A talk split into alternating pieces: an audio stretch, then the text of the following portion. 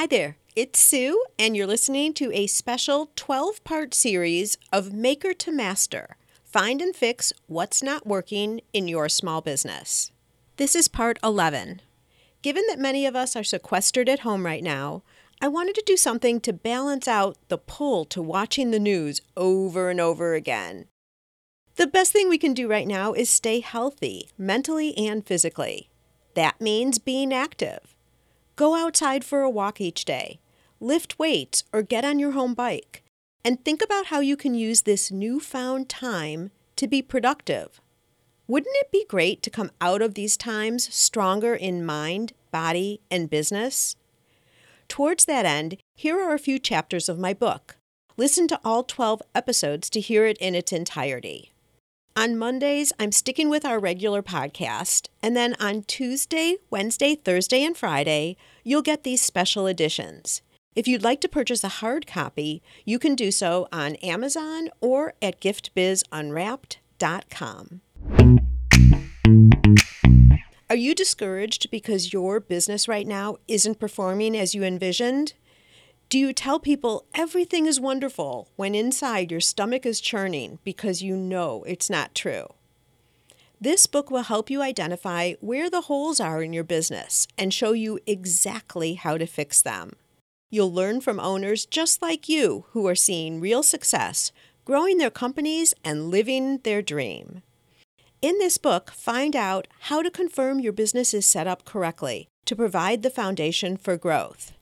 How to implement pricing strategies that bring in sales and make you money, how to effortlessly attract new customers every day, and balance the making of your product with the running of your business. And finally, you'll discover how to ensure that your business stays open and grows over time. Let's get right to it, shall we?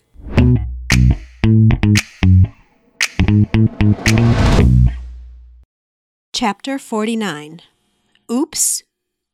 After over 150 episodes of my podcast, there is one thing I've heard in different versions over and over again. Someone has an idea and starts a business based on that idea. Then, over time, it morphs into a new version of the original idea. Or something else entirely forms as an extension of the first idea. It's in the adjustments to the original plan where unique products and businesses rise to the top. Sometimes these things happen by accident, as with Tim of Burton's Maplewood Farm. As the name suggests, he produces barrel-aged maple syrup. Tim never could have imagined how one of their now famous techniques would be discovered. One day, while doing some housekeeping in the maple house, Tim decided to move what he thought was an empty flask. It was next to the huge Rumford fireplace. Much to his surprise, the barrel contained about 30 gallons of syrup. It had been sitting near the fireplace for well over a year.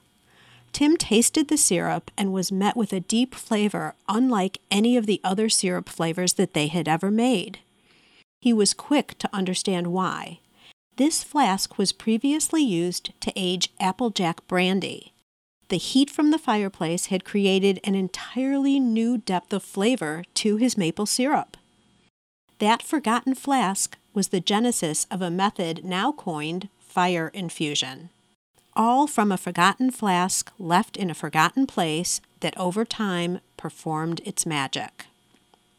Sheila of Brownie Brittle had a similar single moment of enlightenment. Her whole life, she loved the corner pieces of brownies. You know, the crunchy edges that are on both sides of a corner and are crispier than the rest. In her brownie business, Sheila had a routine. In the afternoons, she would go into the production area and take some corner pieces as a snack. One day, she got there early and saw that her line people were doing the same thing. It was in that moment she identified that she wasn't the only one who loved the corners. And the crunchy side drippings, for that matter. Sheila speculated that there could be a world of people out there who would be fans if she created a version of these crispy brownies. And there are. These stories go to show you, be aware when something looks like scrap or turns out wrong, it may be just right. Chapter 50. it's a test. Taking initiative and always learning is the sign of a progressive small business owner. One way to do this is through taking an online course. Many of us, myself included, have gone through courses, but afterwards go back to our old routines and move through our days as we always have. Status quo. Doing this is a waste of your investment, both in time and money. Here are the 7 steps that you should follow that will allow any course you take to provide the most value it possibly can. 1. Set up. Upon registration, you will receive a few emails. Look for an invoice and your personal login credentials that include the website, your username, and your password. Set up a system to capture this information so you can find it easily. It may be a file on your computer, or it could be a folder within your email. I use Gmail so I can always access my courses regardless of which computer I'm using, or phone or iPad. I have a master folder called Training Programs. Underneath, I have subfolders labeled with each course. When I'm done and no longer access the course on a regular basis, I hide the labels. The folder is still there and accessible, but hiding it keeps my email sidebar cleaner. So only my active courses are available. 2.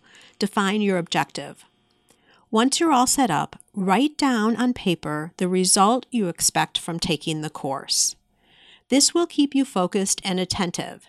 That way you can capture information specific to your goal. If you're keeping a notebook, write the word objective as the very first note. Then jot down your intentions, what you want to be able to do differently or better as a result of taking the course. 3. Schedule class time. You want to be fully present when you take your course. That means no distractions, no email, no phone calls, no Facebook. Be focused so you don't miss any of the nuances or specific comments that could be the golden nugget you were needing. By doing this, you'll go through the course faster and you'll capture all the valuable information. You'll be in a learning zone. This will allow you to uncover ideas and applications that might be missed if you're distracted. 4. Start at the beginning. Resist the urge to jump ahead and start in the middle of the program. You may feel you're well beyond some of the introductory topics in a course, but if you start in the middle, you don't know what one sentence or single point in the beginning is a treasure that will remain buried forever because you didn't uncover it. If you stay present and aren't distracted, you can quickly get through the initial portions. Then you'll be ready to move on to new concepts, knowing all your bases are covered. 5. Continue through the course in order. Most programs are built to be sequential. One module builds upon another. You may lose time having to go back to find or learn something you didn't know you needed. 6. Participate in all add-ons. If your course includes a private Facebook group or another opportunity to connect with others taking the course, by all means join in. Some of the best lessons learned are in these groups. Discussions come up on topics you may not have thought about. The responses and subsequent conversations can be extremely beneficial. Plus, this is an opportunity to meet people. These new relationships might become the most valuable part of taking the course. 7. Create an implementation plan. You've learned a lot. Now, how are you going to apply what you've learned to advance your business? What are you going to implement or do differently? This is where many people fail. Yes, a big F in the course. You need to act upon what you've just learned. Create an action plan to implement what you now know. If your goal is to create a change in the way you do things, remember, it takes time for change to become routine. That means you have to consciously integrate it into your daily activities. In your plan, write down exactly what you'll do differently. Make it specific and attainable. You may want to create a list of things you'd like to affect. Then select one, get that going until it's second nature, and then move on to the next one. By following these 7 steps, you will have confidence that your course investments will produce positive outcomes. Chapter 51, Your Go-To People. Masterminds are very popular these days. They are helpful no matter where you are in your business journey. Napoleon Hill introduced this concept back in the 1930s in his book, Think and Grow Rich. He defines a mastermind group as the coordination of knowledge and effort of two or more people who work toward a definite purpose in the spirit of harmony. To put it in simpler terms, today, masterminds are organized groups of business owners who meet on a regular basis to help each other grow their respective businesses. There are both free and paid masterminds, and the results, when you have a strong group, can be astounding. I was part of a mastermind group that existed for over 10 years. We disbanded about 4 months ago. It wasn't because it was no longer valuable. It was because several of our members had either sold their business or, by choice, moved on to a different focus in life. We called ourselves Girls in Business. Last Monday, I returned home from 6 weeks of travel. It was a combination of 3 business trips and 1 vacation, all bumped up against one another. You can imagine when I got back to the office how much there was to do. An emergency message came through on the phone that Linda, one of my Girls in Business members, desperately needed to talk. Could we possibly have an emergency meeting? Soon? In an hour? Well, of course. All things stopped for my mastermind girls.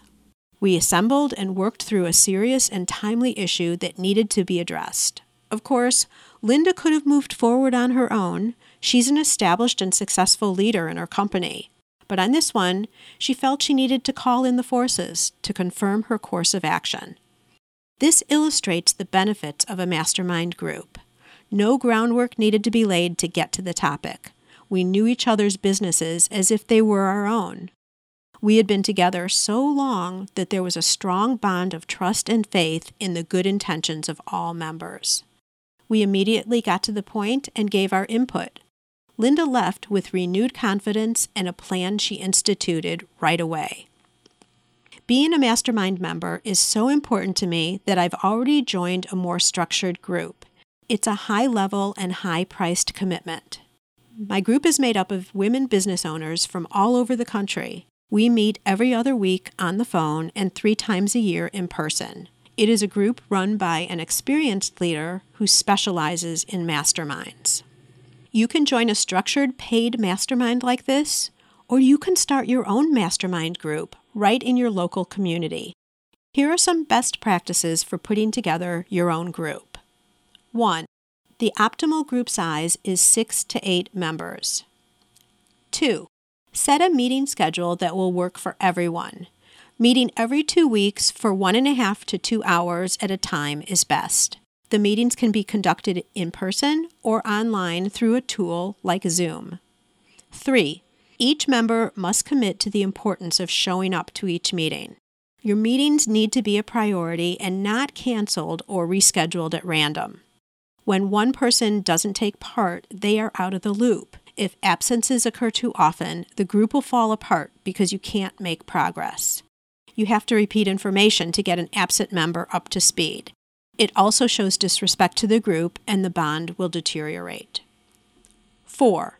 When picking members, all participants should be at approximately the same stage in their business development. That way, everyone is learning and advancing, and all members can give suggestions and receive advice. 5. Here's the basic flow of a meeting. You start by reviewing focus topics that each member committed to from the prior meeting. Obviously, you wouldn't have this for the very first meeting. Then each member has time on the quote-unquote hot seat where they bring up an issue they are encountering. The more detailed the topic, the better. A timer is set for 20 to 30 minutes each, and you all work through the topic to help come up with a solution or direction on the given topic. If you have a large group of 8 members, 4 people can be on the hot seat each meeting. After the hot seats, you each go around and share with the group what your focus is for the next 2 weeks. This is what you're accountable to report back on at the beginning of the following meeting. 6. Someone should document what happens at the meeting and capture the focus goal each person commits to for the upcoming 2 weeks. This can be done by one designated person, or the responsibility can be passed around the group. Masterminds, definitely something to consider. I've just explained how to overcome fear, accept problems, and look for opportunity in accidents. We've also talked about options for personal business growth through courses and masterminds. As your business journey continues, there may come a time when your business is not the right fit for you anymore. This does not need to be a downer. Wait until you hear what Julie did.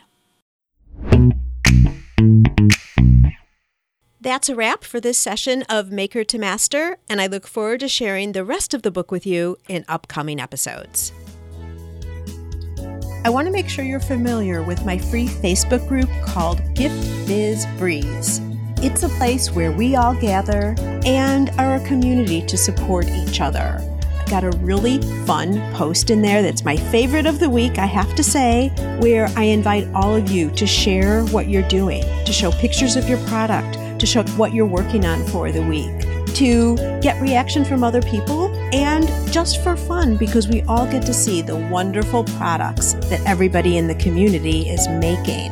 My favorite post every single week, without doubt. Wait, what? Aren't you part of the group already? If not, make sure to jump over to Facebook and search for the group Gift Biz Breeze. Don't delay. Come join us in Gift Biz Breeze today.